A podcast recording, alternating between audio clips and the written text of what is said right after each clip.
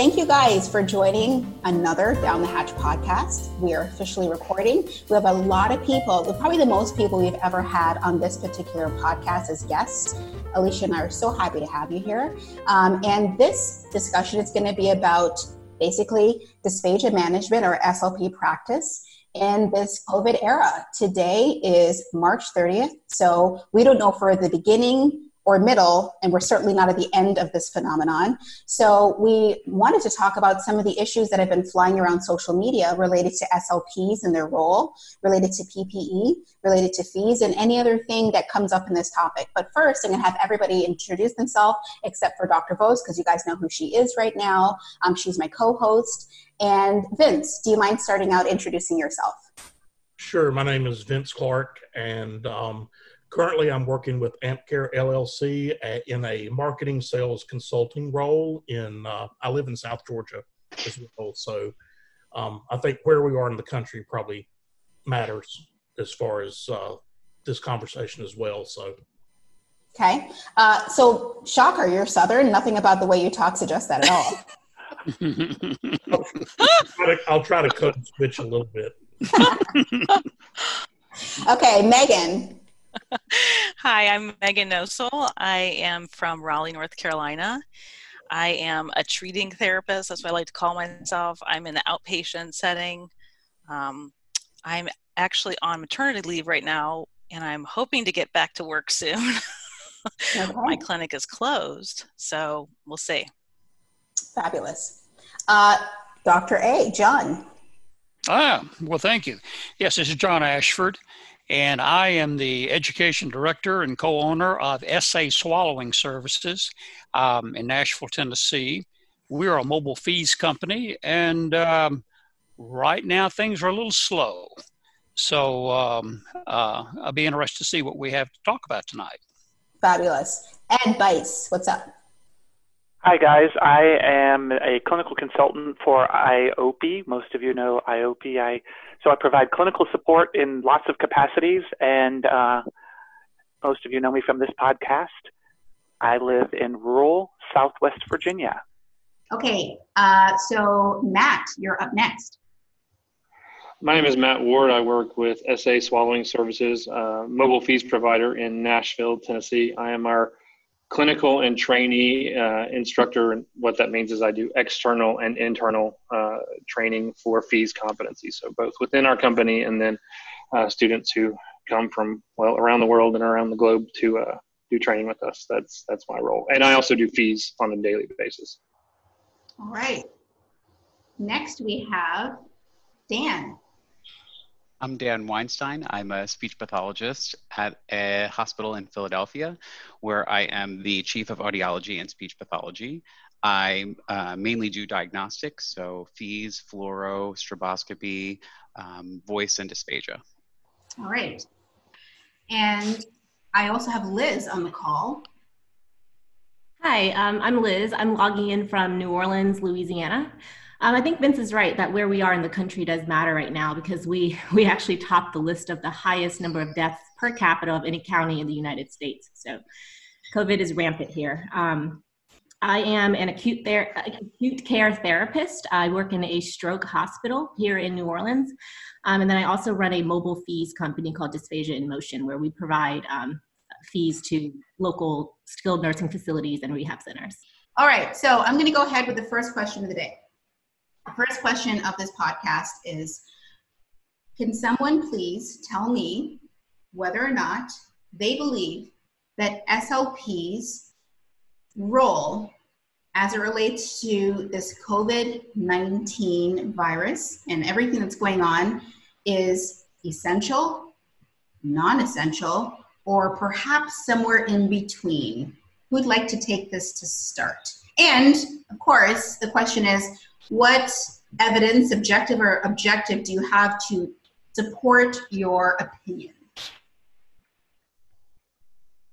I think it would be helpful too for um, those of you that are practicing to just kind of give an overview of what your hospital's policies are or your facility that you're working with, like what their stance has been, um, regardless of your own opinions, sort of what practice looks like at your hospital, if things have changed Um, I think it would help give a perspective for those that work in different facilities and different types of settings, acute versus outpatient versus mobile FEES. I think we're going to have different conversations based on the facility that you're at.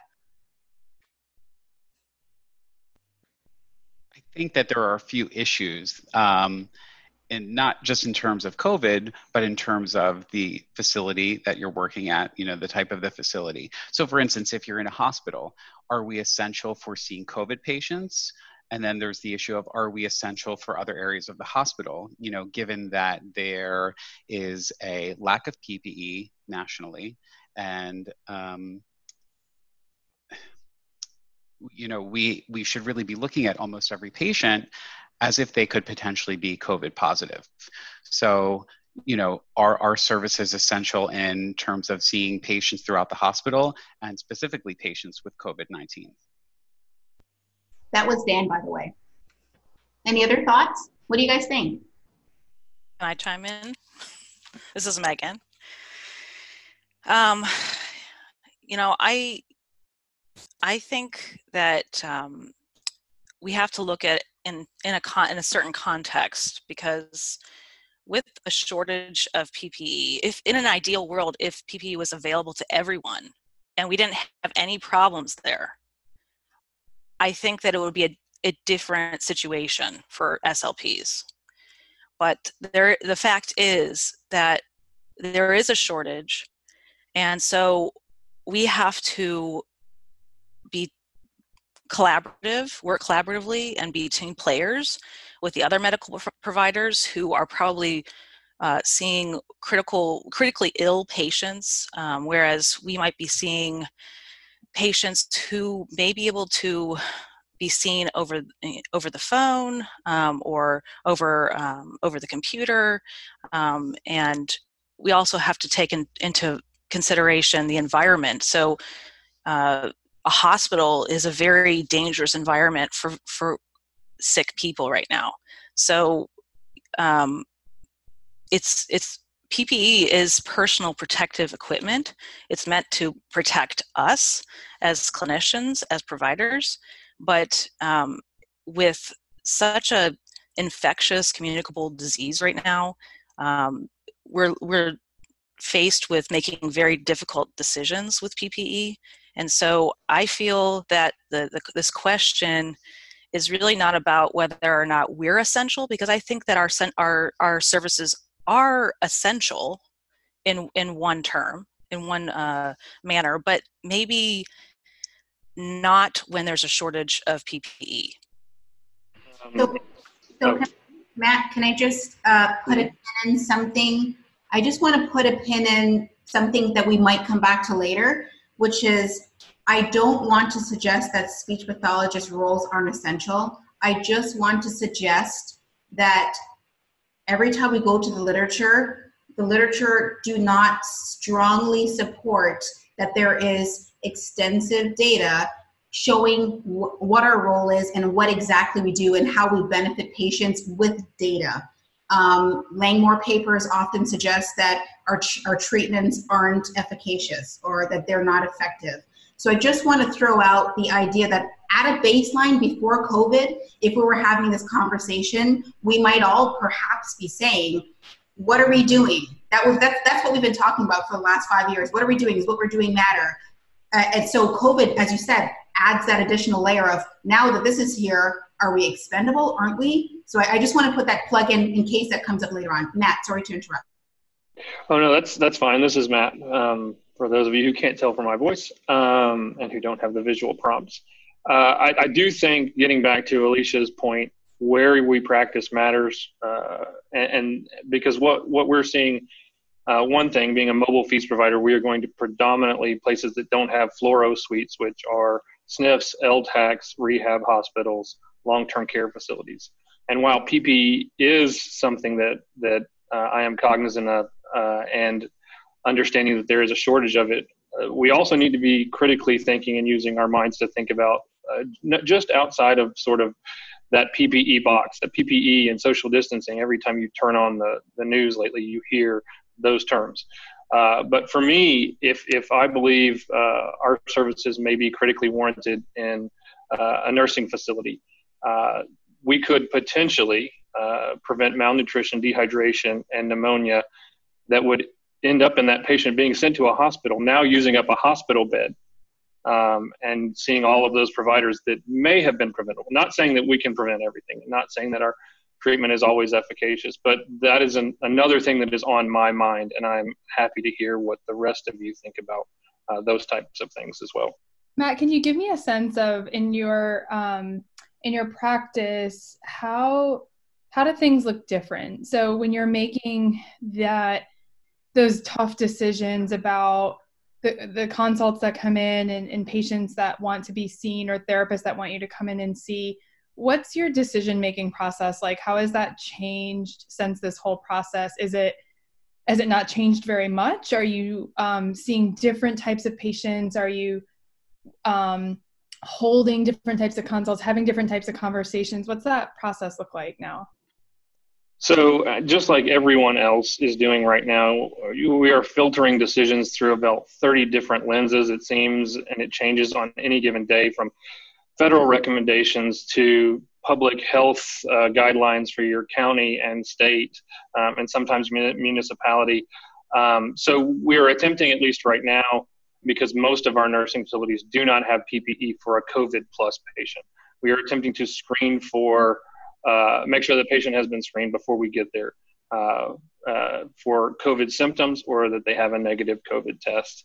Uh, so that's one thing. The other thing is, since the, the CMS has come out with its guidelines that, um, and I can't remember the language off the top of my head, but it, you need to be documenting that this is medically necessary and not an elective procedure.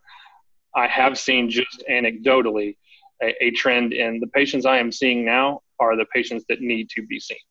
These are not sort of the patients that have some sort of esophageal complaint and the doctor said, here's an order, go take a look at them. They, they have a globus sensation. These are patients who um, you're, you're making those decisions. Are, are we going to send this patient out um, for long-term feeding? Uh, so we're talking going from an NG tube to a PEG tube, or patients with significant debilitating critical illness that would result in uh, a rehospitalization quite quickly. So just anecdotally, I'm seeing the patients that probably we do need to see.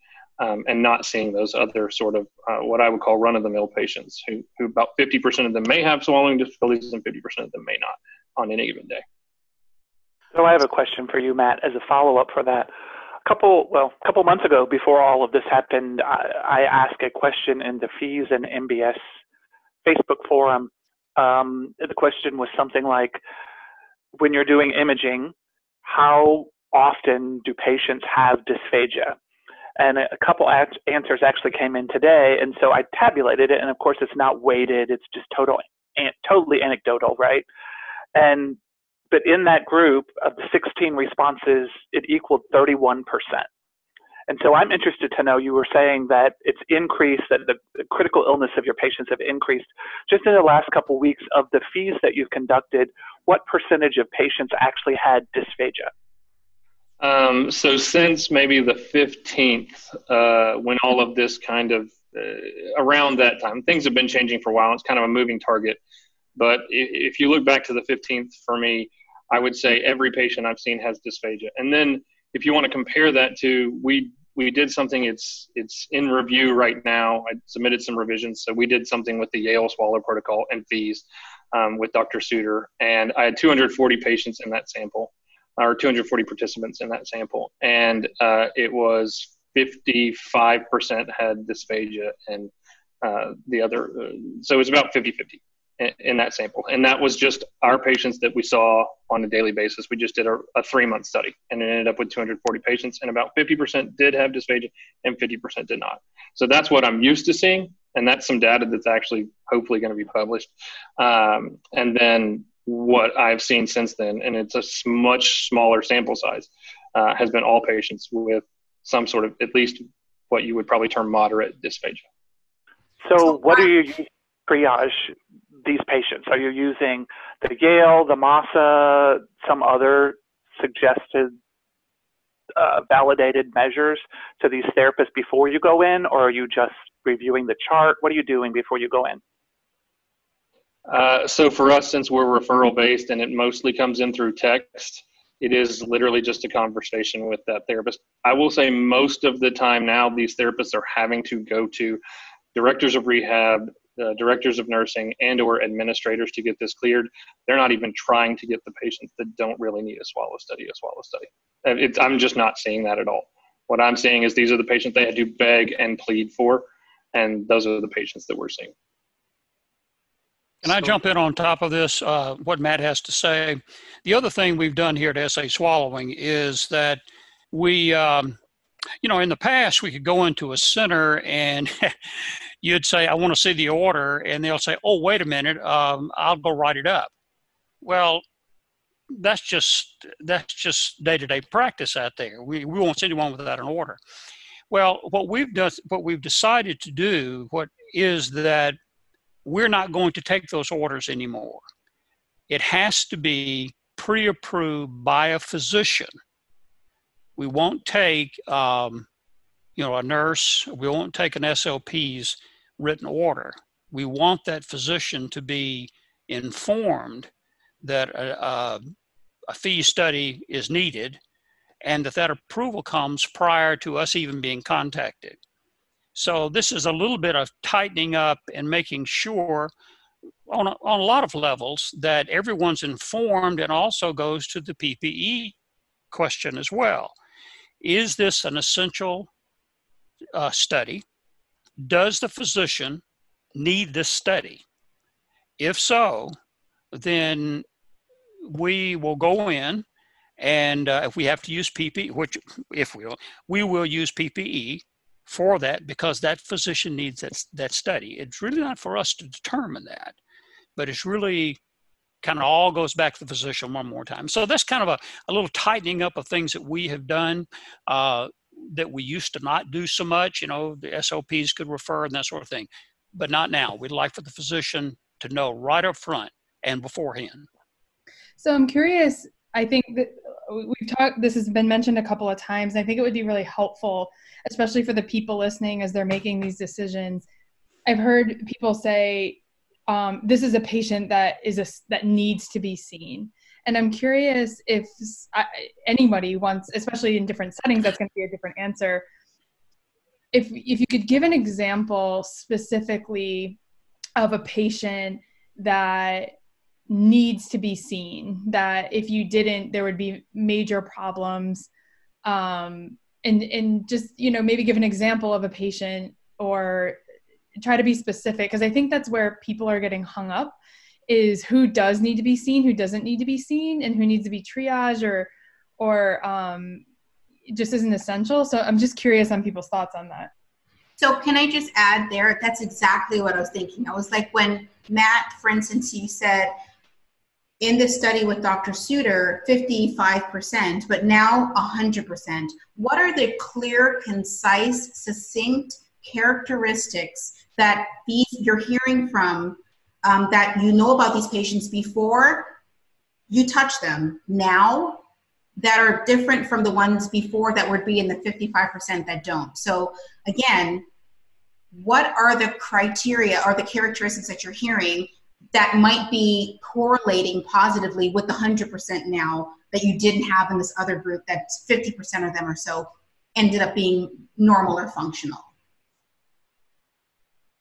Um, medical frailty or medical fragility. I mean, we're going a lot to the LTACs. I mean, the, the, trach patient who comes in and now they've got a clogged Dobhoff tube and they're going to either send them back to the hospital to replace that Dobhoff tube or the doctor's just going to say, yeah, we're going to go on and place a peg um, that type of patient that uh, is is quite ill. And then in the skilled nursing world, I,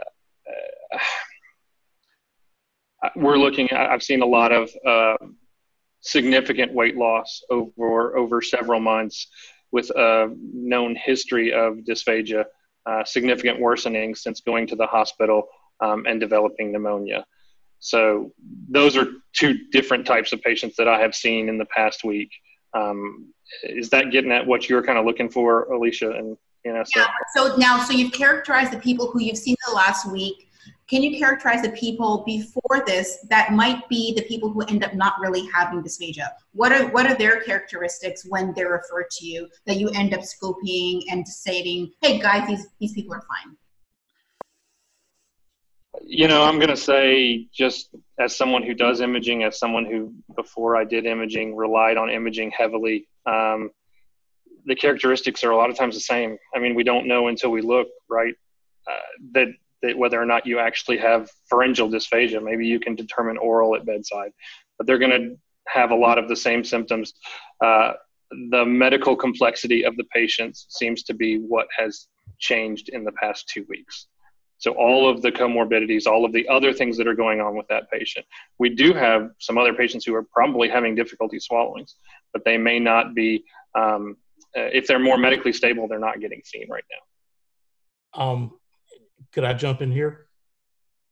When I was out doing FEES all the time, you saw a large population of patients that had GERD that may not necessarily have a true oral pharyngeal dysphagia. You can't tell those apart at bedside. Um, I think that a study that I've in my mind that is just begging to be done is, you know, what percentage of patients in skilled nursing um, are patients that would fall under the chronic cough syndrome category uh, that is so big and popular now out, you know, in the voice world. You're hearing about that all the time. You you can't tell. I mean, some of the patients that look the best at bedside have been some of the worst swallowers. So even even though I know the quality, you know, I you know, I enjoy having this conversation with people on here that I know are quality providers because I know um, I know the tools that they're using to try to sift through these patients. I would still bet you that people are getting missed.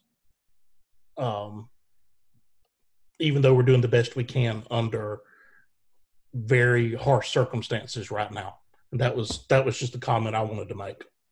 So just to be clear, Dan, I, did you have your hand up? I don't know. Okay, Dan, I'm to let you jump in. Just to be clear, Matt, if I understood what you said, you said and perhaps also Vince, what I'm hearing you saying is they seem the same because you haven't looked in there yet, but somehow now in this last two weeks, it's hundred percent with dysphagia with the same criteria, the same not criteria, same characteristics. But before this, it was like 55%, which a larger sample. What do you think explains this? Do you think somehow these patients just happen to be uh, 100% with dysphagia and before they just weren't because what i mean i guess what i'm trying to understand is because i don't know I, I don't have a feeling about this i just don't understand why in this last two weeks 100% of them have dysphagia with the same characteristics as before when they had a larger sample of people and that's about 50% I, don't think it's anything improper that's going on or that or something that people are doing even in the field that is um, wrong, I feel like what is going on is they're having to tighten this criteria down so much that by the time they refer somebody, they're the sickest of the sick. I'm sure that's that seemed to be what Matt was referring to. The people that are, you know, when I went in LTACs, all of those patients were typically very ill in some way. I mean, they would almost all have some sort of oral pharyngeal dysphagia.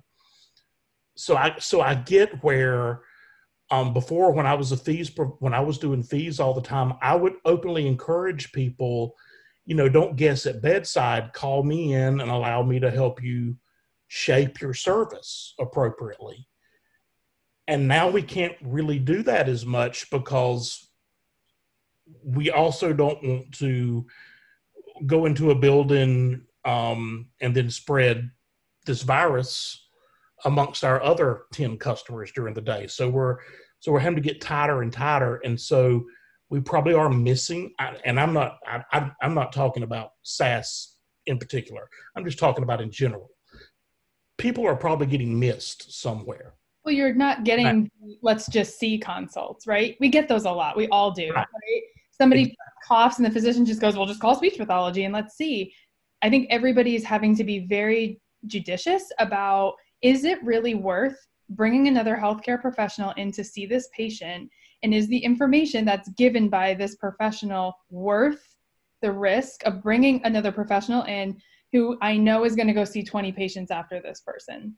And I think that that's where the shift in the types of patients that are getting seen, I would guess, is very different. That you're getting the patients that are like, we need a plan.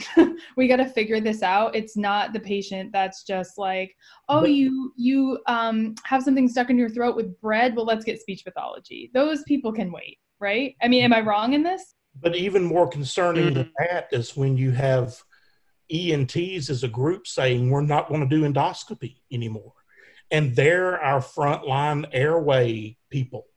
I mean that's kind of concerning what, what's concerning about it? Just so that I'm clear. I'm not arguing against it. I just want to be sure. Because to um, me, I would think that it's good that the the sensitivity of the consults is is increasing. That especially during this time, right? So I don't want to be doing consults all day on patients that are essentially normal. I think that there are two factors here that are very specific to being in the middle of a pandemic. Number one is that we know that there is a lack of PPE nationally. So, are um, those who are providing fee services, regardless of the setting, are they using the appropriate recommended PPE? And if they are, should that PPE not be reserved for those who are working in ICUs directly with COVID patients? That's one possible issue that I think that needs to be discussed. The other is you know, to the point of we don't want to infect these um, patients who are at especially high risk in nursing homes and, you know, other settings as well, but older patients in general, typically with dysphagia. How um, sensitive and specific is the testing for COVID right now? So while they might have um, passed a screen or even tested negative for COVID, we do know that the incubation period is up to 14 days. So, how can we be sure that the patient is truly negative for COVID and you are and that you as a clinician are truly negative for COVID and that you are not passing that infection from or that virus from patient to patient. Let me may I jump in? The in the real world out here, what's happened, at least in the state of Tennessee, I won't say the real world, I'll say the state of Tennessee. Um, it's not even across the board. It's not textbooky. For instance, in our larger metropolitan areas, we have a larger uh, infection rate. And in our more rural areas, we hardly have any at all. And uh, Michelle and I laugh about this a lot because um, she says, John, I walk into a nursing home today. Nobody had on a mask nobody, they were hardly wearing gloves. And, um, you know, I just sit there with my mouth open. And so I thought maybe the first time she said this, that that maybe just was a unique situation. Well, in some of our more rural areas where this epidemic has not hit yet, it's still pretty much life as usual out there. And so it's different from what we see in our more populated areas. And so that also reflects on how they're being referred. As I said before, we want now we're we're putting the requirement that a physician make sure that we have knows about the order before we go out. But still at that, um, until this really hits home in some of our more rural areas, um, we're seeing we're the only ones wearing masks. We're the only ones prepared to go in um, uh, Michelle was ta- talking about today. She went in one facility and there were five people standing within three feet of each other, and no one had on a mask, and they had residents next to them. So, what I'm trying to say here is that while we are very much concerned about the spread of this, um, it's not equal practice ag- across the board. It's really being practiced a whole lot tighter in more infested areas than those that are not. Well, shouldn't it be incumbent upon us to set the example in that case? Michelle walks in with a mask. Matt walks in with a mask. We wear the gloves. We have what what we have. Yes, I mean, and and you know, when you say to one of them, "Well, where's your mask?" they look at you like you're crazy. Now, this is this is not a one one facility example. Truly, folks, this is the way we're seeing it out in our rural counties. They're thinking that that they're almost uh, invincible. And we talk about our young people. This is the same situation. Now, Dan, to address your issue about should we be limiting our FEES so that that material can go someplace else, certainly that is a consideration and should be. However, it is not my decision per se that I'm going to go and take this this PPE and go into that patient's room because I just think they need a FEES. That physician is the one ordering this. And that physician says, I have got a very sick patient over here and I need to know whether or not they have uh, a dysphagia that may be complicating this situation. We may end up, end up having a bacterial infection on top of this viral infection. What all is going on here? At that case, if that physician feels like that that is indeed needed, then the PPE would be used for that. I don't make that decision. I am there to do, I am there to serve my patient. I am there to serve the situation. So, yes, could it be used someplace else? Probably so. But that was not my decision. That's kind of how I how I kind of look at this. Megan, you had your hand up. Did you want to jump in here? Yeah, I just have a question. You know, Matt, you, you said that patient you you recently did a study on had had known dysphagia and had a loss and so there was an there was a concern for malnutrition what answers can we get from because i'm used to getting ordering a FEES to understand the pathophysiology so i can make a treatment plan so from a treating perspective you know i, I just don't see how what what did what information did that did you glean from that, from doing that study on that kind of patient, that helped helped to make the, the, the, the end decision for that patient? Uh, so that patient specifically had, uh, yes, had a known dysphagia from, um, oh goodness, uh, patients with Parkinson's disease and um, had had a PEG in the past, and the PEG had been removed, and the patient went back to an oral diet. Um, the patient had a sort of had had modifieds in the past year, had sort of a, a mild chronic dysphagia. Uh, patient went to the hospital with pneumonia. Uh, this time was COVID negative. Uh, it was just a sort of run of the mill gram negative pneumonia. Uh, the patient had was discharged with a Dobhoff tube. Dobhoff tube became clogged. Um, at that point, it was send them back to the ER uh, or uh, either for replacement of Dobhoff tube or a longer hospitalization if they were thinking longer term, um, like PEG or something like that. Uh, so really for us, it was uh, stepping in not only to determine what the treatment plan would be, to determine what the pathophysiology was now, not knowing what it was since yes, they have maybe have a pre-existing dysphagia, but what does it look like now? Uh, but also determining if oral feeding was even an option for that patient. And I don't mean an option from an SLP standpoint of view. I, I, mean, I mean, is it an option for that patient? We've all seen those patients who literally eating and drinking or swallowing their own saliva is just miserable, and it is truly not uh, not an option for them, or not a pleasant option. And so that was the information we we gathered today. Um, and so that for for today it was Dobhoff tube was clogged. Um, didn't have to be sent back to the ER uh, we recommended with thin liquids.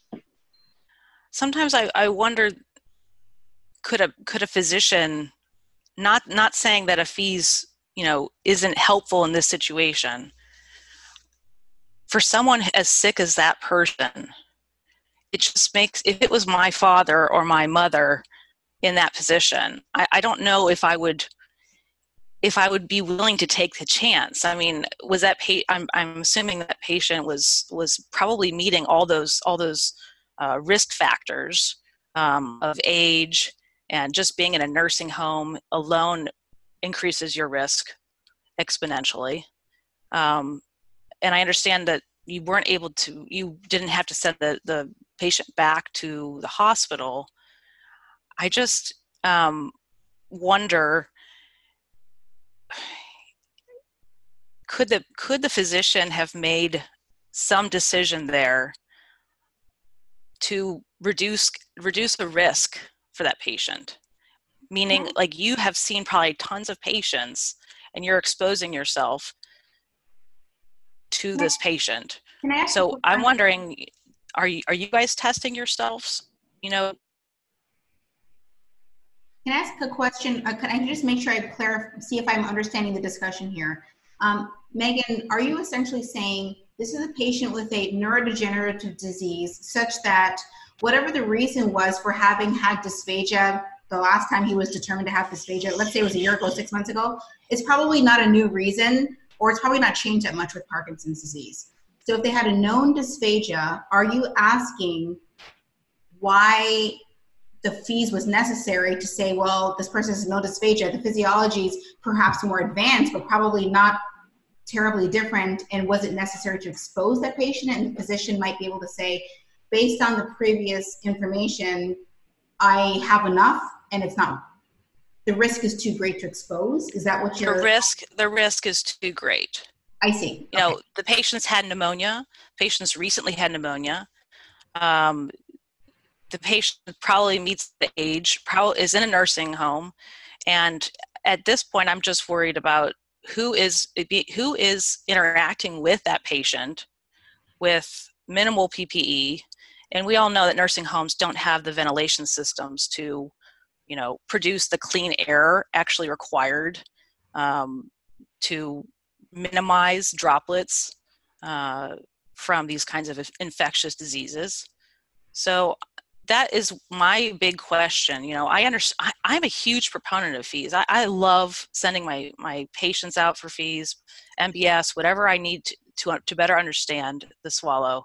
But my big question my big question is are are we being if if ENTs are halting their endoscopic procedures and there's actually really a great list of um, criteria that um, CMS has put out about what you should be considering when actually choosing to trying to decide whether or not to do a procedure um, such as you know, what is the current uh, and projected COVID cases in the facility in the region, um, the current supply situation for PPE, um, the health and the age of the patient, the urgency of the procedure.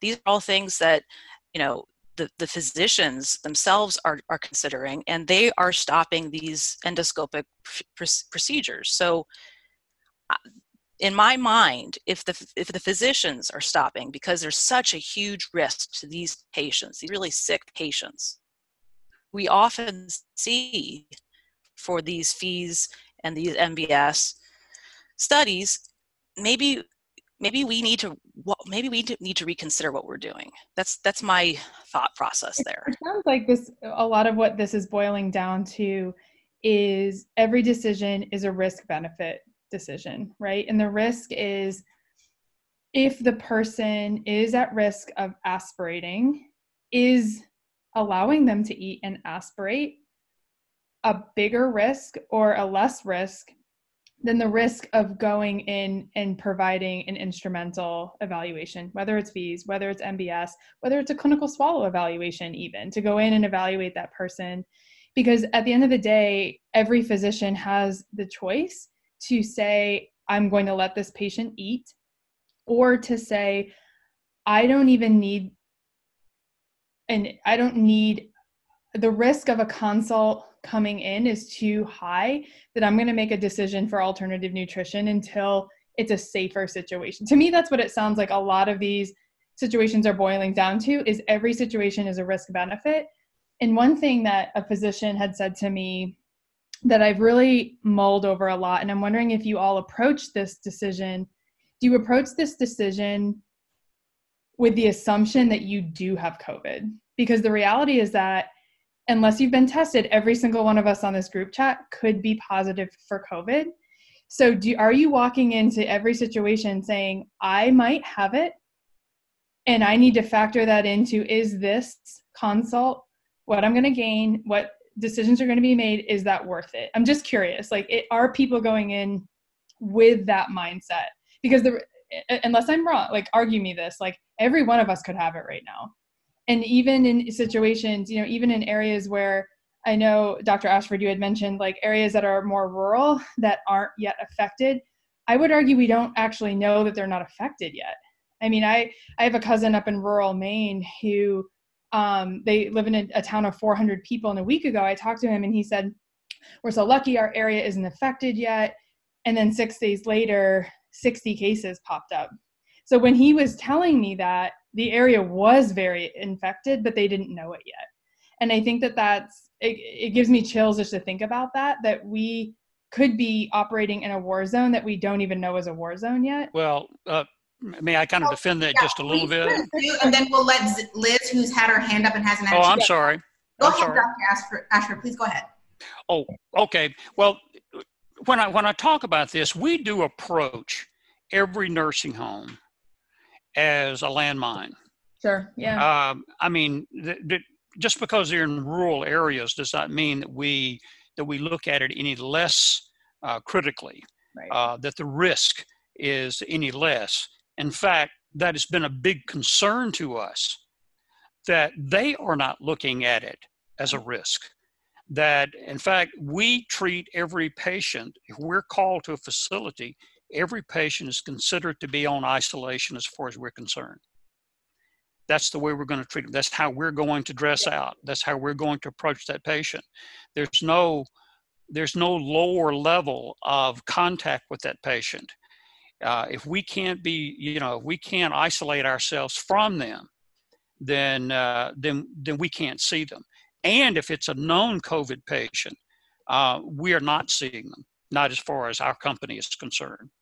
And we will not go into a facility that has a record or has um, uh, you know a known case. We will not do that either.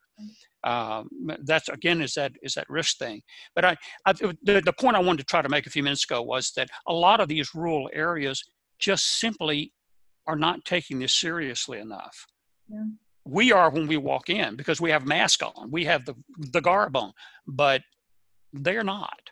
And so that's that's and, and you mentioned well could we have it well sure but once again we're trying to keep something between us and them okay uh, so liz what, what were you going to say?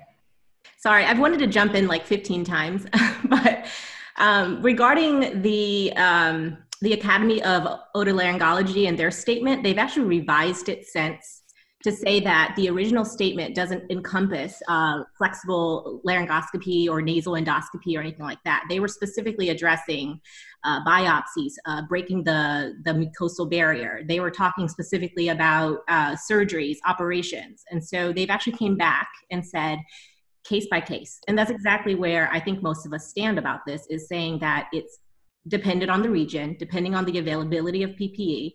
And I think to say that like doctors are eliminating all of their surgeries, it's not it's not the case. They're saying that please be careful, take the the appropriate precautions, but they are allowing these surgeries and there's even a table now that they've put up addressing what is considered emergent uh, versus what can wait and what is recommended for people to wait. Um, so that's the first thing I wanted to say. And the second thing um, my question is what exactly is the concern? Are we concerned that the patient is going to tr- transmit the virus to us? Or are we concerned that we are going to transmit the virus to the patient? Because I think there's a big miscommunication about what, what the real problem is. Because in my community, it's in the community.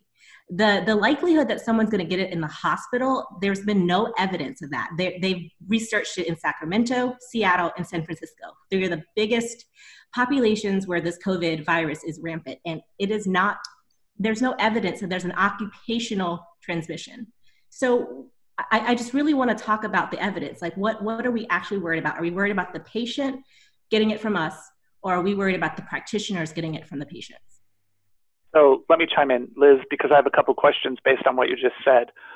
So I think it's both to answer your question. I think that that Uh, everyone here, Megan, Matt, I don't want to speak for you, but for me, it goes both ways. That it could come from the patient to the therapist, or the therapist to, to the patient. But my question is, if it's not trans, if it's not transmitted that way, then how is it being transmitted? If it's not being transmitted from person to person who are in close proximity, then how is it being transmitted?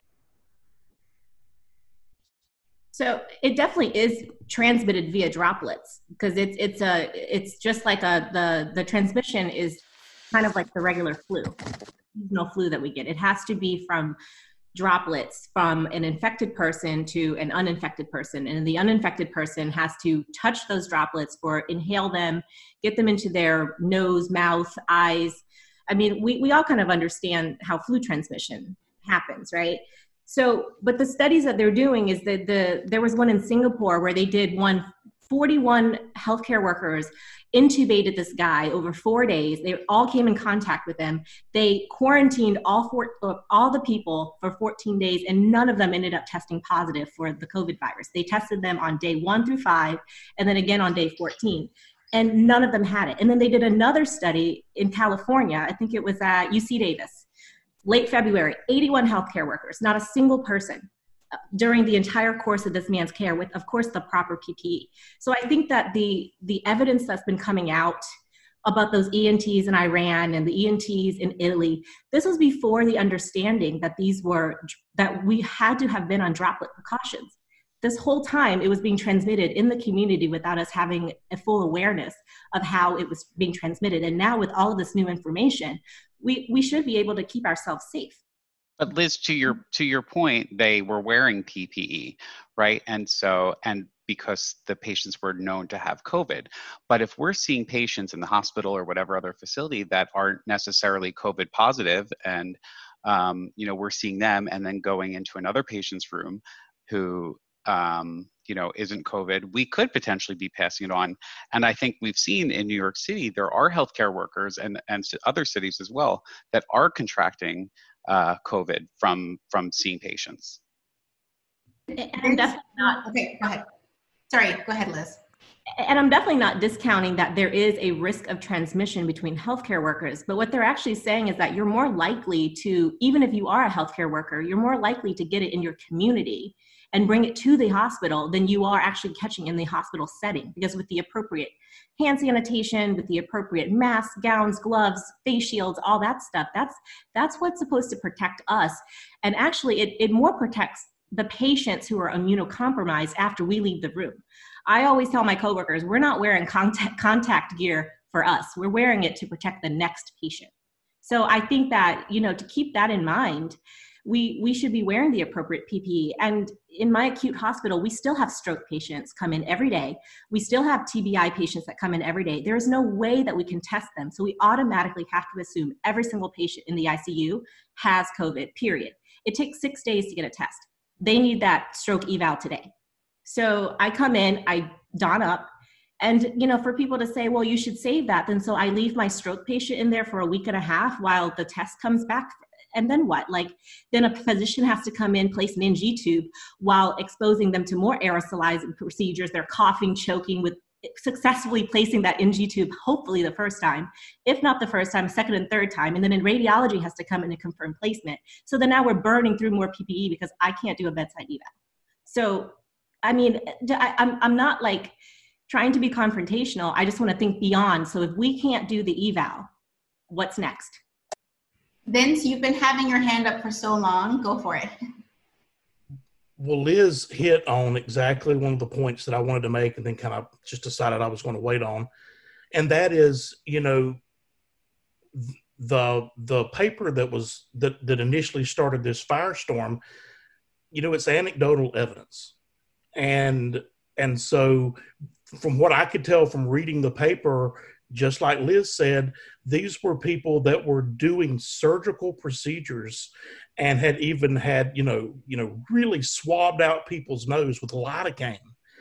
There's a huge, there's got to be a huge spectrum of difference in in the shedding of the virus between the way we pass the scope as a FEES provider and how someone preparing a nose for surgery is is operating So there's got to be, and we don't know what that is. We may not ever know what that is, but there's got to be a difference in um, the virility of the pathogen based on how that person is being prepped for any particular procedure. So that's my comment. So I, I know that somehow we've kind of centered this around FEES for the last few minutes, but I think that this goes way beyond FEES. I think it goes to the point of all of our services and what is essential and what's not essential. And and two things. First of all, as people are traveling from building to building, how what are the protocols in the building before you enter? How are they checking you who travel from building to building to see if you're uh, Uh, you know, possibly positive. I, I, know I spoke to another FEES provider today. She said they were checking temperatures and asking if they had a sore throat. Well, that's interesting because sore throat is not one of the characteristics of this virus. But the other thing is, as we think about what's essential and what's not essential, and all of a sudden, eh, for some reason, Ed is becoming the Pollyanna and but eh, and this is like maybe I have the virus or something because it's changing my personality. But um, don't let it do that. what what can we as a profession take away from this time to say how can we move from being from this 50% over testing or even possibly more to being encouraging more accuracy so that we're not draining the system and we're not over treating and over evaluating. What can we take away? Hopefully this virus is going to teach us some lessons that we can carry going forward. I don't necessarily think these providers were ever over testing to begin with. And the reason I say that, it goes again back to a point that Matt made and a point that um, uh, Liz made was you've got to determine what's going on with the patient to begin with. And if you're if you're eliminating a transfer to a hospital, you know, uh, that's one of our selling points as FEES providers that we tell people all the time. It may cost you $350 to, to determine that your patient doesn't have dysphagia, but in the end, we're saving you money because it's going to cost you thousands for these people that you don't catch. So, so are you the dollars game? So are you suggesting that every person who is identified with dysphagia would go out to the hospital? No. No, but they, but but enough go out that it's a cost. Right, but, it, so, but it, when but when we consider the numbers, when we look that you know if we look at DiBardino or Ferguson, five to fifteen percent of all pneumonias are related to aspiration. If we take the Logemann study, not Logemann, I'm sorry, Langmore study, that was longitudinal and uh, in the VA. So Dr. Ashford may have participated in this study and may be able to speak to it. 38% of those people develop pneumonia. If we consider that between 5 and 15% of those people developed it because of pharyngeal aspiration, we're talking about 7% of the population getting pneumonia. That's not a huge number, but the, the volume of dysphagia evaluations and therapy that we do way exceeds 7%. And so I'm wondering how we can narrow that gap, how we can be better clinicians and better uh, at identifying who really needs evaluation and who really needs the service. Can we get that so, from them?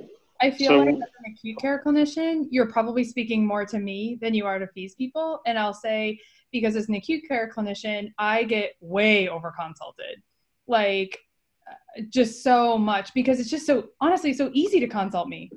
You just type a click a button in the order system and I'm getting a consult. So it's like constantly I'm I'm like getting consults that are like, altered mental status like you don't need to be seen. You are clearly have esophageal dysphagia like all these things i'm filtering through whereas the FEES providers i would like to think i'm not a FEES provider that if somebody's going out of their way to bring an outside person into the facility to evaluate their patient they better damn well feel like there's a reason that this person needs to be seen, right? You're not just like, oh, let's get a FEES provider. Let's get a FEES provider for everybody, like everybody. I, I feel like you guys get consults that are a little bit more filtered through than what we get in the hospital. So, and, and skilled nursing and long term care is where the settlement of dysphagia settles a lot of times.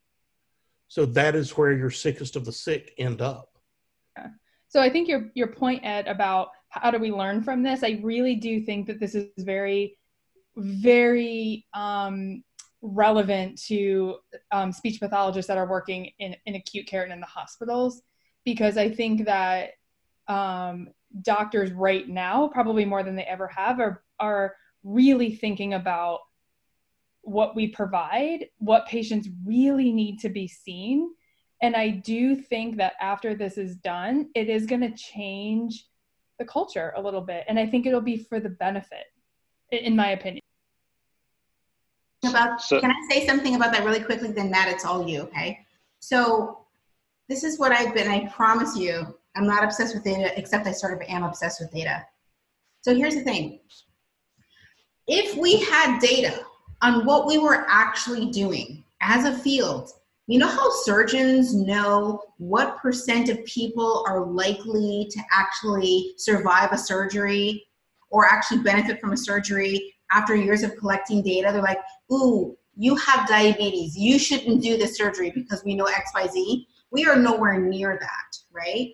So, what that means is that um, we don't have the data to even know, Alicia, and I, I, I love that you're obsessed with data like me, but we don't have the data to even know what this change means. We don't have a baseline and go, oh, there was a spike or oh, there was a dip. We just have nothing.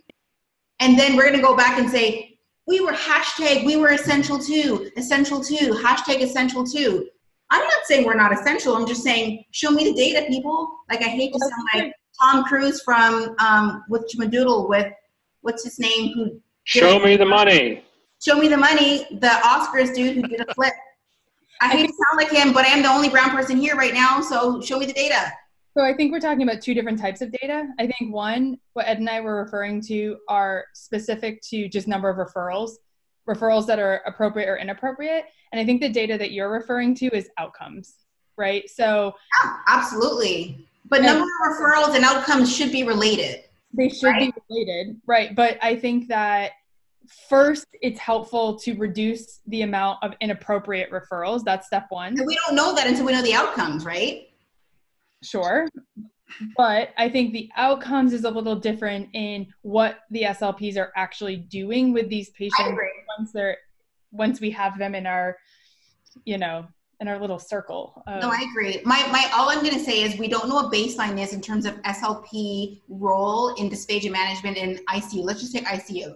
So this circumstance, we can't even argue with them that we are or are not essential because we don't really know via data, not based on how we feel our feelings and attitudes when we're there. We don't really know if what our what our outcomes are to suggest that yeah we are in fact essential. Uh, to Ed's point, I was just going to say we we need validated screens. I mean, I don't know if that's too simple of an answer, but we need to use that. One of the reasons I know that that we see about 50% of our patients don't have it is we have clinicians doing bedsides and they're not sensitive and they're not specific. And so, what do you get? Um, and part of that, talking to uh, Alicia about the difference in acute care uh, versus post acute, which is everything that's not acute, um, the study that we did, that this data should be published. Um, the sensitivity and specificity uh, for some things, like let's take the Yale, uh, because I happen to do that paper on that. Uh, the specificity is really low, and people may see that as a detriment. But I would argue that is just a statistical reality. When 25% of your patients in a hospital have dysphagia, and 50% of your patients in a skilled nursing facility have dysphagia, your screen is going to be much less specific in a, an acute care hospital than it will be in a SNF or a long term uh, care facility. But that's just a function of numbers and statistics. Uh, screens work best at 50%. Uh, when there's 50% of the disorder being studied. Um, so I think we need to use those. I think we need to have validated ones. And I think then, Alicia, to your point, it looks like in acute care, not only are you going to have to have validated screens that are sensitive and specific, but also have very good clinical judgment. So that when you combine that clinical judgment with something that is sensitive and specific, then that leads you to uh, having patients on caseload that actually do need to be seen as opposed to these over referrals. Um, and I do want to say just one thing. I know Dan wants to jump in, so uh, I do want to talk about one thing, and we can talk about it anytime. Um, but the the sort of thing where uh, we're talking about aerosolizing, which is just like social distancing. Um, I would like to talk about that in any role. Uh, laughing, coughing, sneezing, talking, uh, all of those things aerosolize. Um, and I, I, I, see a lot of call for stopping instrumentals, not bedsides always, and I, but I don't see a lot of call, call for stopping uh, glottal stops or fricatives or plosives for those of us who are uh, enunciating. Uh, all of those things aerosolize, as do chewing and swallowing. So I think we're in a dangerous area, and it's not just modifieds and FEES that might be problematic for us. So sorry for going on for a long time, Dan. I know you had something to say. I just wanted to go back to that idea of what is essential. And I, I know this is going to be a very controversial question, but how essential are speech language pathologists when there are many hospitals that don't even have speech pathologists? And even when they do, they don't have access to instrumentals. So then you take that to where we are now in terms of a pandemic. How essential are speech pathologists in a pandemic? I don't have the answer to those questions. I'm just kind of putting them out there.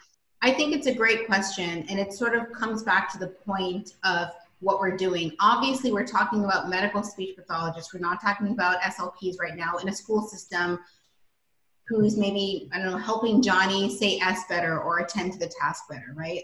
I think that can wait a little bit other than a person who's in, a, in, in has medical needs to be in hospital. But the, I mean, how, how, how essential is walking right now? You know, why do we need a PT? How essential is um, teaching someone to feed or wipe their butt or whatever it may be that OTs are doing? I mean, if someone's in a setting for rehab, they're there for rehab. Um, I got really fired up before we got on this call tonight because there was this whole thread on, I think it was the Medical SLP Forum on Facebook, where essentially this therapist said, oh, they want me to go in and see this patient and they don't really need me anyway. So I'm just going to refuse to go. And it just, you know, I was like, well, if they don't need you now, why do they ever need you? Why do you wake up every day and go to work? You know, what's the point of doing cognitive rehab or TBI rehab or whatever it is you don't want to do? Because I understand that you are afraid you're going to catch this terrible disease. But you still have to consider you know, are we essential? Period. And I think the answer is yes. You know, I hope so. I would still argue that the reason we can't answer this question is because before the virus, we never established via data that we we're essential without the virus. So to say we're essential now needs some kind of baseline. Okay, I'm done saying baseline. I swear to God, i say baseline one more time. Can I make just a simple comment on that? As, as far as who determines that we were ever, ever essential to begin with? And there is the Cybersecurity and Infrastructure Security Agency, wow, for Homeland Security that has designated SLP is essential for patient care. Who are they? Who that? Uh, they're SISA, CISA, I guess that's what they are. Wait a minute. It's our job to to uh, maybe maybe John, this is not what you're suggesting. Let me know if I'm off. It is our job to establish ourselves as essential because we are always Ooh. ancillary.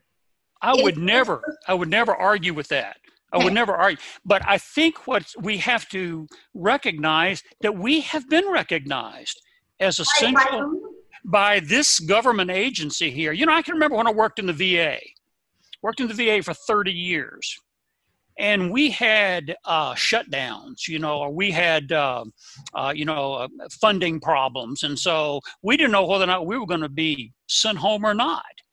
And you know, we with this whole term of are you essential or are you not essential? And so I remember I used to ask myself, no, boy, they're going to ask me to go home. They're going to give me the pink slip and tell me to go home. Never. Yeah, but I, again, I, I still. We were never. I understand that. I understand that, and I, you know, I've been at the NIH where that those questions were being asked. Right. But my my issue is that the idea of essential technically hasn't been defined in a formal way by all of healthcare. However, I completely agree with you, John, that there's this idea that we are essential based on the fact that we, you know, we all want to say that swallowing is really important. And I get that. But I still think that the reason we're here now is because we never set it up in the first place. Right. Oh, and well, so, I, I, and so and so because argue with that. some security, yeah, yeah. So some security, you know, acronym from the government said something. I still think that we have to really consider that we will never really know until we come out of this and start actually collecting data about who we are and what we do. And that and as, as and here's the thing, you are in a unique position. Here's why you're in a unique position because your company has the capacity to collect data without a lot of the constraints that a lot of institutionalized individuals do. You have a private business that has more flexibility about the data that you collect on your patients. Obviously, right HIPAA, HIPAA and IRB, et cetera, protections, privacy. But we, many of us don't have those opportunities. I'd love to just walk into the hospital associated with my institution and just collect data. But I have to go through so many constraints that by the time I do it, I don't know. So I guess my question to you is within your facility, do you think what percentage, because sounds like what Matt is saying, 50% of the time you're essential? Is it fair to say that your is, or would you say that your capacity to 100% of the time differentiate normal from disordered means you're always essential so even though only 50% of the patients may need you beyond the evaluation do you know where that ranks with other forms of testing be it stroke or any other testing where they try to say disorder versus not disorder does dysphagia actually line up 50% of the time is it is 50% meaning it's reasonable what, what are the other tests showing you know, I, I can't I can't answer that question right off, but I mean, you know, the data does tell us that in nursing care facilities where we are, that there's 58% of those folks have dysphagia. All right. Now we are being asked to look at that 58% to see indeed do they have dysphagia or do they not? And is there some way that we can improve their lot? And so that's why we're called in. I mean, that's it. I know I have looked at, uh, and oh, I wish I had the data in front of me. I have looked at this in the years past about what effect do we have on, if we do a FEES, what effect does that have on the patient as far as, say, in three weeks, where is he going to be? If I go in and do a FEES and say, hey, I think you need uh, uh, to uh, change his diet to another diet, okay, uh, elevate his diet. Is, is that going to uh, improve? Is he going to stay the same, improve, or get worse? And what we did was we went back and looked at these 200 some odd patients, and we found out that in almost every case, they either remained the same or really got much better. What about taking them off of NG tubes? Yes, we got a lot of folks off, and they stayed off of NG tubes. So, yeah, we're essential for that. I think our, our job, eh, where, what we're doing, is essential for looking at those factors. And we have a little data on it. We've not published it. We did, uh, we did some uh, poster sessions at ASHA with it.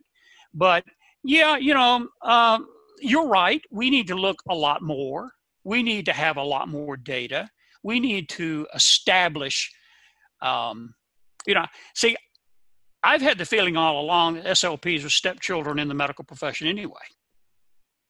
And because we come from a psychology education you know, component. I mean, I was I was told I'd never see an aphasic patient. But John, can I just say this, and then I think Dan has something to say. I, I totally hear what you're saying, this whole uh, redheaded stepchild situation. But here's my view. Speech pathologists have been letting other medical professionals live rent free in their head and they're trashing the place. At this point, if we don't collect our own data and do our own thing, they're always going to be the people who were sort of the, the you know, not the redheaded stepchild. So, you know, I kind of worry about that. And again, collecting our own data is going to be the thing that, do, that does it. Dan, did you have something to say? And it better be quick because I'm about to explode.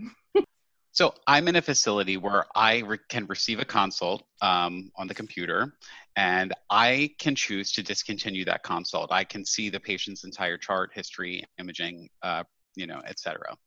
I'm wondering, for those of you who have uh, mobile FEES companies, do you ever refuse um, a consult or um, uh, when you a request to do a FEES in in yes. whatever setting? Yes. And what would that criteria be? Vince, you want to go ahead? Well, you know, just thinking about, I always would get on the phone with whoever was my referring source.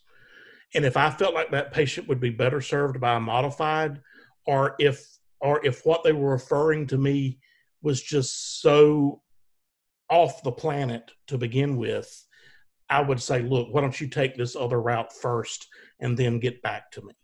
So I mean, I can't give you a you know a specific criteria, but I really would try to tease out if it was you know reflux related or yes.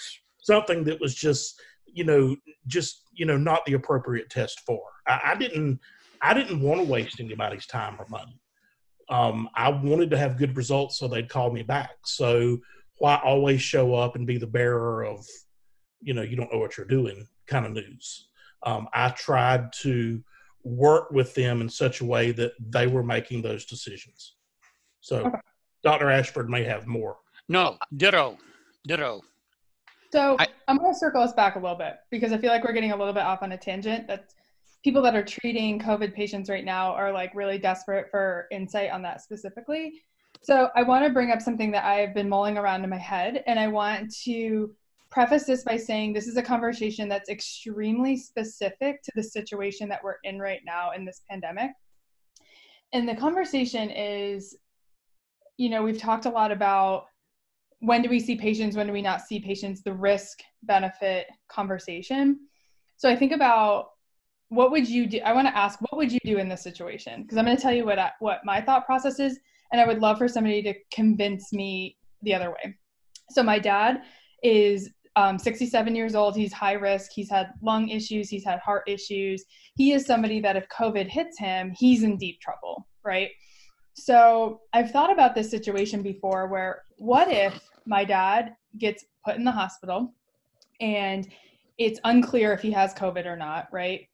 But he's getting really sick and he is because of medical complications we've seen these types of patients where because of medical decline or whatever reason, say he has a stroke, whatever the reason is, he's in the hospital and he is showing signs of dysphagia. Now, let's take out of this factor that I am a speech pathologist, I'm a regular caregiver, and somebody comes in to me and says, um, We would like to have a speech pathologist come and see if your dad has dysphagia.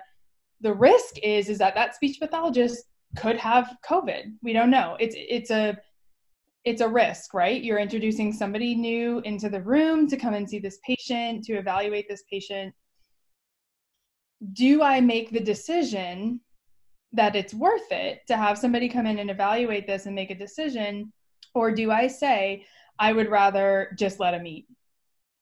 And it's crazy for me to feel this way because I would only feel this way in this situation, but I have a hard time thinking about a situation where I wouldn't just say I would just let him eat because I know the data on what pneumonia would do and I know the data on what COVID would do to him.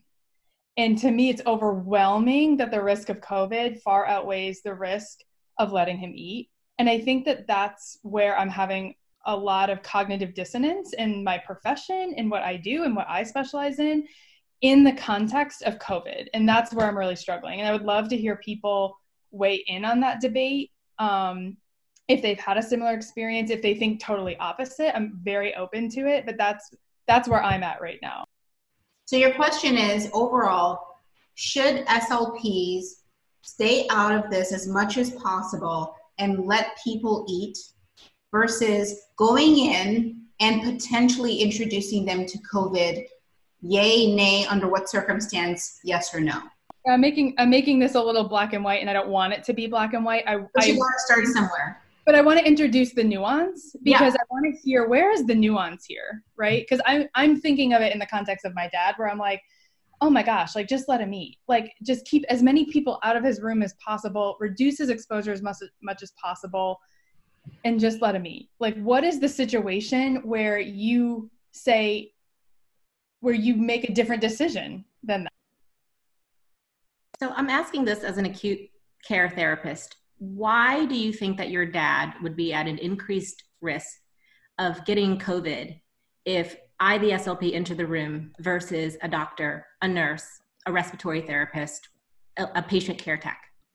Sure, I, I would say that it's um, it's a numbers game, right? So it sort of uh, goes along the line of social distancing, right? So if I'm limiting as myself, if I only see one person a day, I am absolutely at less risk than if I go to Publix every single day. If I go and just expose myself to more people, to me, it's a numbers game, right? So to me, to reduce the amount of people that are entering that room is reducing, I don't know, every single person that walks into that room, we have a limit in PPE. That's an important factor in this decision making process.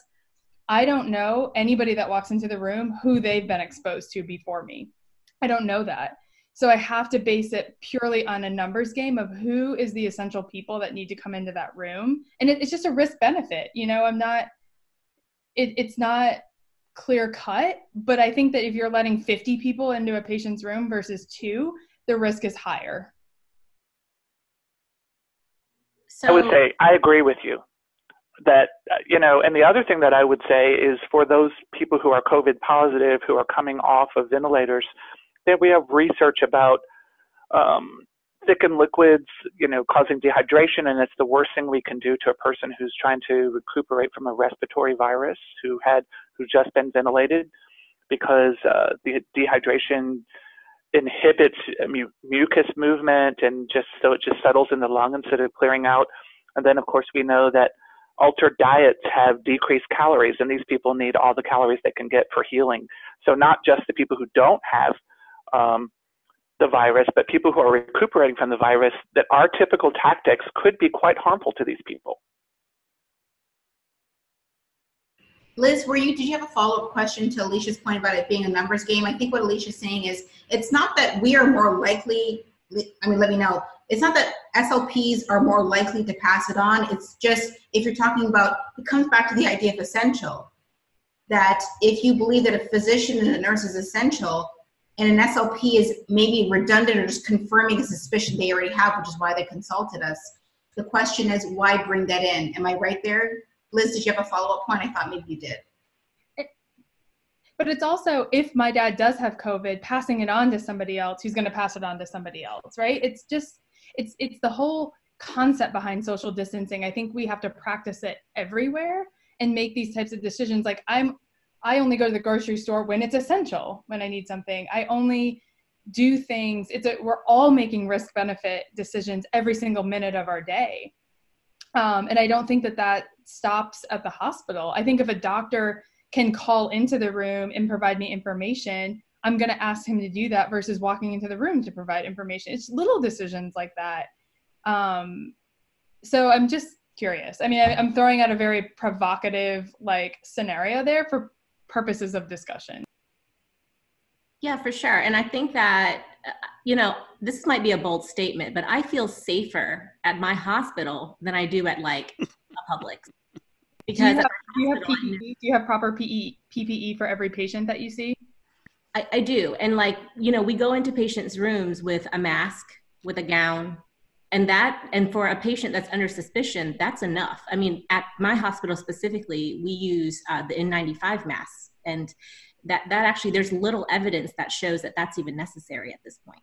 For a suspected patient a, a surgical mask is is more than enough. And because again with the droplet precautions the the patient has to cough directly at you or you have to ingest it. I mean there's there's the, the rate of transmission is not very high unless there's direct contact and the possibility of us being one to one on top of a patient is very low. We can do a lot of our um, assessment being a few feet away from the patient until otherwise needed but even when we do need to be on top of the patient directly um, the, that rate of transmission with the proper ppe is very very low Sure, but even coming into the room, so I think there's two things. One is that I think it's great that you guys have proper P- PPE. Unfortunately, that's not the case at most hospitals. Um, I mean, m- my best friend is an emergency physician here in Jacksonville, one of the largest hospitals, and she um, has to reuse her mask every single day when she goes in, which is a, which is I think very typical of what's happening. People are using,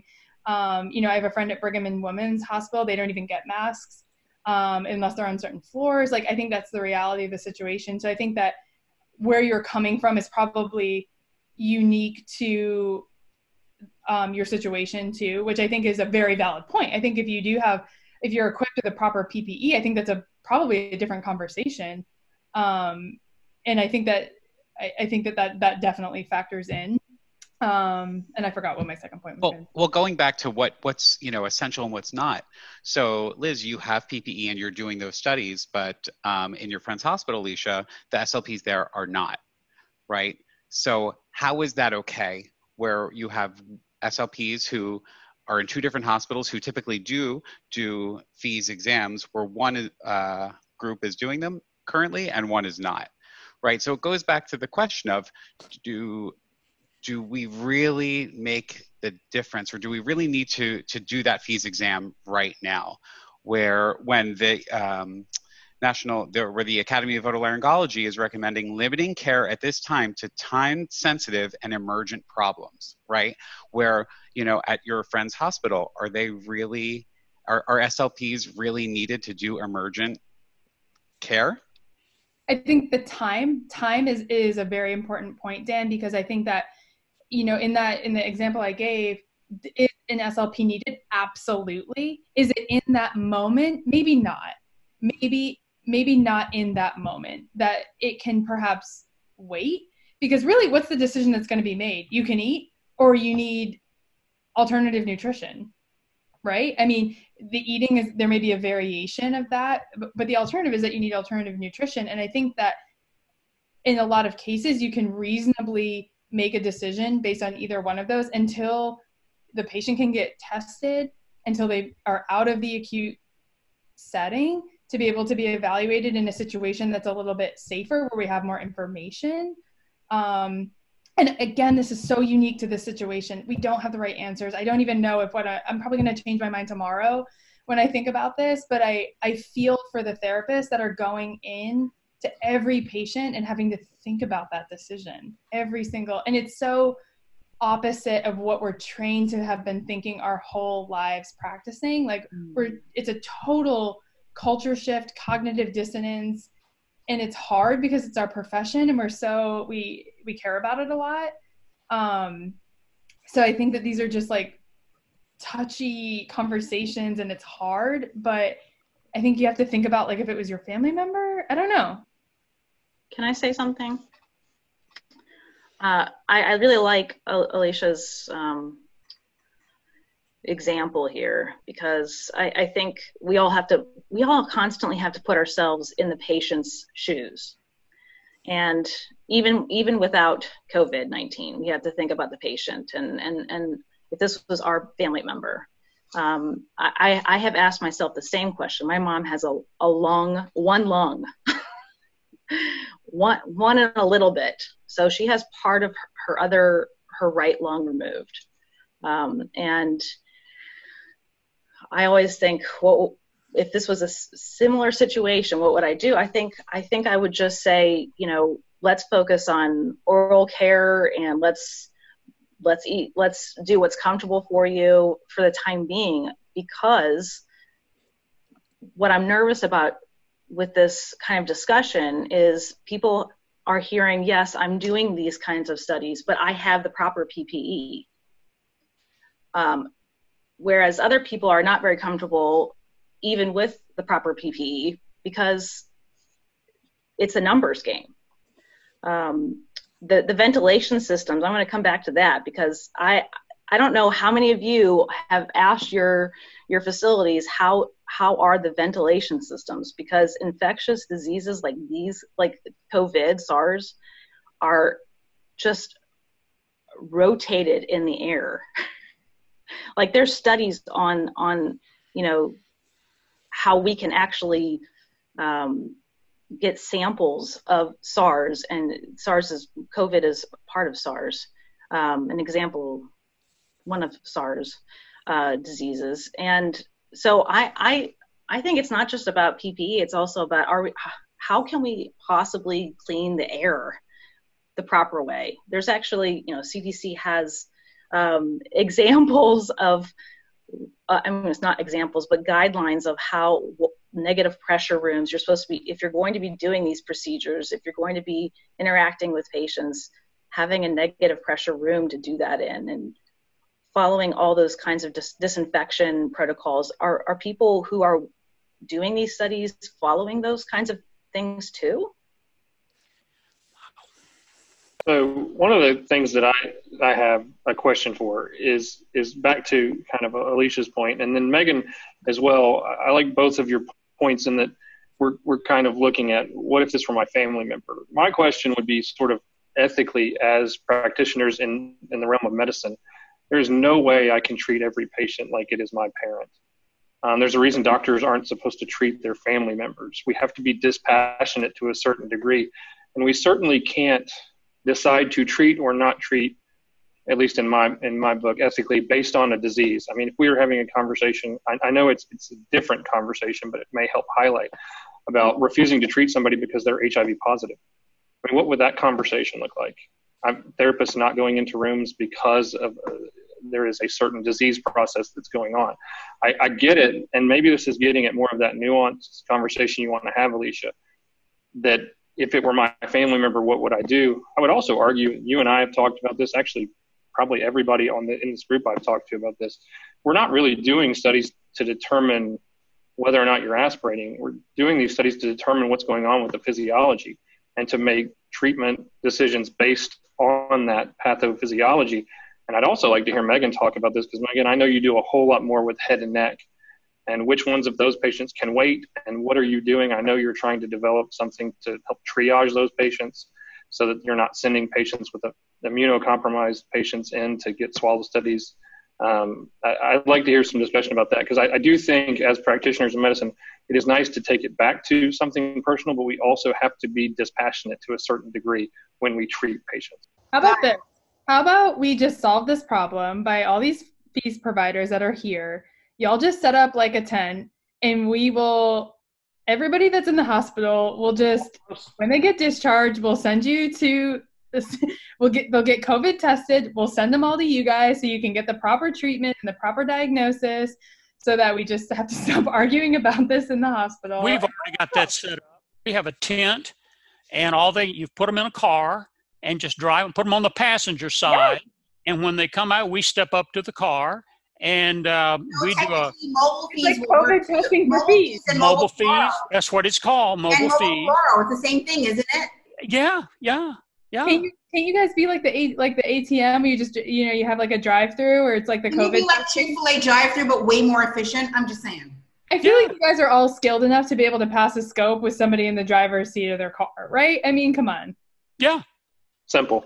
Problem yeah. solved. Yeah this is like the most intense episode of Hollywood Squares ever.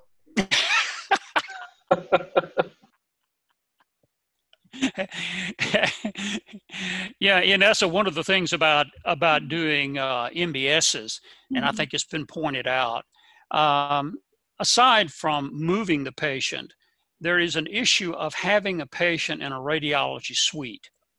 Um, having been through this before when I was in the VA, whether or not I was doing a C-arm in the patient's room or whether or not I was doing a study in the patient's in the radiology suite, uh, when we had an infectious condition, the cleanup afterwards was tremendous. And um, um, we, we got a little pushback on doing the MBSs from the radiologist because it was it was taking up a room because it had to be cleaned so well. So I think that that's been one of the pushbacks about that as well by doing MBSs. Not that FEES is, you know, the go-to, but it's certainly for convenience wise. If you have to do a study, uh, you're you're you're not moving that patient. You're not putting that patient out where others can be infected or that patient might get infected. In, in addition to what, what John is saying, uh, as someone who does FEES and MBS probably 50 50, right? So I, am not biased either way. Um, I think that right now it's about limiting exposure. You know, my exposure and the patient's exposure. And that's why I think it all goes back to the essentialness, if you will, of dysphagia services in each of the settings in which we work. I think you hit the nail on the head. I mean, I think our first priority is limiting exposure, and that's the That's the reality. And knowing that there are instances where perhaps limiting exposure is not beneficial to the patient, that the patient needs to be seen. And I think, you know, for all the speech pathologists listening out there, I think that it's our duty to really screen consults that come in to be creative about are there is this the best time? What are our other options? It may not look like what it normally looks like for us in our practice but what is the risk benefit for that patient and um, i think those are are conversations and thoughts that are really hard and that we really have to make with the priority in this country right now of not passing on this disease. May I comment on that?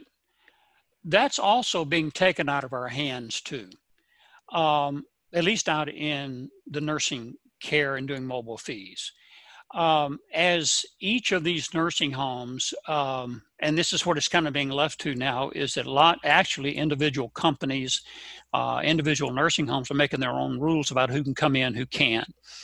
Um, I know when we were doing, uh, you know, last month we might have done 150 swallow studies. This month we've done less than 20. That tells you that what's happening is extrinsically this is being shut down. That we are not that we have no say so over it really. It's being shut down to where it's preventing people from getting preventing us from getting into facilities. It's preventing families from getting into facilities. So we're seeing the lockdown in a lot of these, and that's going to limit that's going to limit us doing FEES or doing anything like this. So a lot of us just kind of sitting here twiddling our thumbs for the next two or three months. So, have you, have you seen any negative consequences as a result of not doing as many studies? Oh, other than I eat a lot of pasta, but other than that, you know, um, um, negative consequences. Those studies that I think we have been asked to go see have been have been necessary, and I think uh, uh, Matt will definitely uh, you know say that. Uh, we haven't seen any frivolous. You know, oh, we'll come out. We kind of think maybe he might have us. We they've been pretty much right on. But um, but we we're going to get fewer and fewer referrals until this thing gets over the peak. So can we do a retrospective study when this is over and look at adverse outcomes of the entire nursing home population that you service and look at malnutrition, dehydration, pneumonia. We don't even have to talk about aspiration pneumonia and see if those incidents those incidents went up or increased because there were less uh, imaging, there was less imaging, and there was less SLP involvement with those patients. I think that would really tell us if we are overutilizing our services. Also, can I, can I just add something really quick? What if we find that aspiration pneumonia, if you're saying it's a thing, because the Ferguson paper suggests it's not, what if we're saying that SLP related care doesn't change at all. Let's say this goes through September, God forbid. It goes through September and there's no change in SLP care and, and, and dysphagia related issues. Does that mean that speech pathologists are going to be cut back because we only had 50% or less of you guys and nothing changed for the worse? So I'm going to be devil's advocate and say that I think that, and this is going to be a surprising comment coming from me, is that I think we're looking at this as black and white in terms of if we're looking at outcomes, it's well, what if there were no increase in negative consequences? That may be the case, but I think it's also a continuum of we're not looking at, um, you know, I've been working in the in the physical therapy realm for a while, but maybe maybe falls didn't increase, right? But maybe a lot less patients were able to walk independently versus we're able to have like a bunch of max restrictions. What's the equivalent of walk independently for us? I we don't have. I just think I think this is important data, and I think we have to collect it on a continuum and not just look at negative consequences or not negative consequences. I think that we have to look at it, um, and it, and it could be bad either way, right? I mean, I think we have to look at um, are patients improving from a rehabilitative perspective that correlates with actual physiology and is that physiology correlated with but nobody's collecting the physiology. I mean, I hear what you're saying, and I love it. That's the point. But That's wait a second, it doesn't stop with the FEES. So Sure. I, I mean, I don't understand. Like, if we look at all the, it, it's hard to look at the the um, all the negative outcomes that might be happening from this when the the, the treating therapists aren't able to really uh, get any information to make it better. I think I think that's the whole point is that we're talking about looking at data that does not exist whatsoever and that is desperately needed to be collected but first of all we can't look at comparing anything to what's happened before because we have no data on anything that's happened before but I do think that this pandemic has made us really step back and think about where we're making the biggest differences in our patients. What patients are we really really giving them um are we really improving? And i and what ones maybe are we not? Maybe maybe we can trim the fat in some areas to boost up the people that really need to be seen and that we can really improve and give the time to and the resources too that are being wasted in other areas and i i hope that we can take a step back from this and maybe start collecting data to better understand that it sucks that it's taken this to really have us think about it but i'm hopeful that these conversations are happening But these patients who are getting the FEES, these emergency FEES, these are like worst case scenarios. And oftentimes these are not candidates for therapy. No, I. But therapy is not the end goal of everything, though, Megan. I mean, therapy is great, but it's also not always necessary. So, and I get that you said it in the beginning. You're a treating therapist, and so obviously that matters to you. But sometimes treatment is is just let them go eat, or it's a, it's a decision to whatever it is. It's not Totally. all the time, right? I totally agree. So, in the next minute or so, can we each take 30 seconds, 30 seconds, John, 30 seconds, and summarize what we think the main thing is that anybody, any speech pathologist and medical SLP needs to, needs to take home from this conversation? I'm not going to start because I need to I need to hear what you guys have to say. Go, John. Well, I think I think um, SOPs need to look at themselves and see how confident they are in their own skills and where they are in this profession. Uh, I think that these uh, that there is a need for us to be part of the medical team when we are requested, and I think um, um, just to end it, I think we can still do our jobs, but we still have to be very careful as a member of the medical team. Dan. I think that right now, I think that we all know what best practice is, but I think that we need to keep in mind the difficult situation we're in right now. And I think we need to think of what best practice is right now. And I think that we need to keep in mind limiting exposure. I think we need to keep in mind um, reserving PPE until there is an abundance of such. And I think we what we didn't talk about was keeping in mind the patient and what the patient wants. And I think that we need to do everything that we can to limit exposure of ourselves and the patient while keeping the patient's wishes in mind. Matt. You point right to me, not to someone's lamp, so that's kind of nice. Um, so I I would say it is highly incumbent upon your situation. Um, you know, we were talking with with Liz earlier, and and she was saying, yes, I absolutely have the PPE uh, to perform these. Um, so you're going to ask yourself one question: is is is can I protect? Can I protect myself? Um, and then the third question is: is are my services warranted? Uh, and this is that sort of age-old uh, thing that we see on social media so much about when people want to use their clinical expertise. Well, this is the perfect situation to use clinical expertise. It is a novel situation in which we do not have data. I mean, just we have limited data, we have anecdotal evidence from across the country and across the world. And so, taking into account those things um, specifically, uh, what what are our services going to do for this patient? Limiting exposure. Do I have the PPE? Should the PPE be used for someone else if we are short, uh, rather than my services? Um, and using that just clinical knowledge and expertise per patient. Okay, Ed, you're next. Except I just want to say, evidence-based practice is a combination of science, research, clinical acumen, your clinical data, and patient preferences. So, data are in fact clinical expertise and knowledge as well. So I do know what you mean. You talk about research evidence, which we don't have data for, but clinical expertise is in fact an important an important stool of uh, clinic of evidence-based practice. Let's. All I want to say is, let's don't think hashtag essential. Let's think of what is essential and only provide those services that we have triaged and determined are essential. Let's don't think our presence is essential.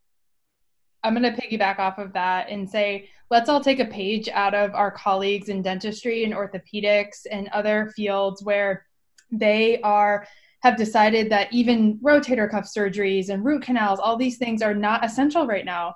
And they're not doing them. And they're opening up their clinics only for emergent situations, people that are, um, you know, whatever, in dire need of, of services. And they're actually opening up their doors for emergency staff to come in and just screen patients. And I think that we just need to follow that lead and not see all comers and just really think about what are the essential people that need to be seen where that risk where it crosses that threshold of risk benefit okay leash that was your debrief vince are you ready to go yes um, i'm a big proponent of multidisciplinary and interdisciplinary practice.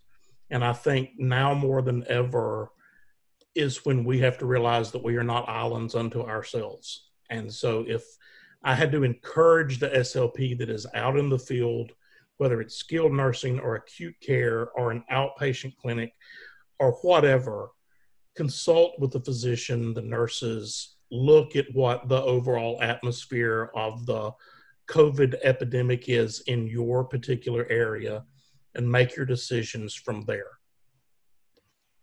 Okay, Liz, are you ready to go? So my thoughts are is that every single patient deserves an individualized treatment plan. I don't think that we as healthcare practitioners should take a step back and just completely throw our hands up in the air and ignore our patients when they need us the most. With that being said, every single situation is different. It will depend on your facility, your setting, who you're working with, the risk benefits, um, the patient's needs at that time. Tons of other factors come into play, but I think that big sweeping blanket statements that you know, prevent someone doing something that potentially help the patient does nothing but a disservice um, to our our entire field and to the patient.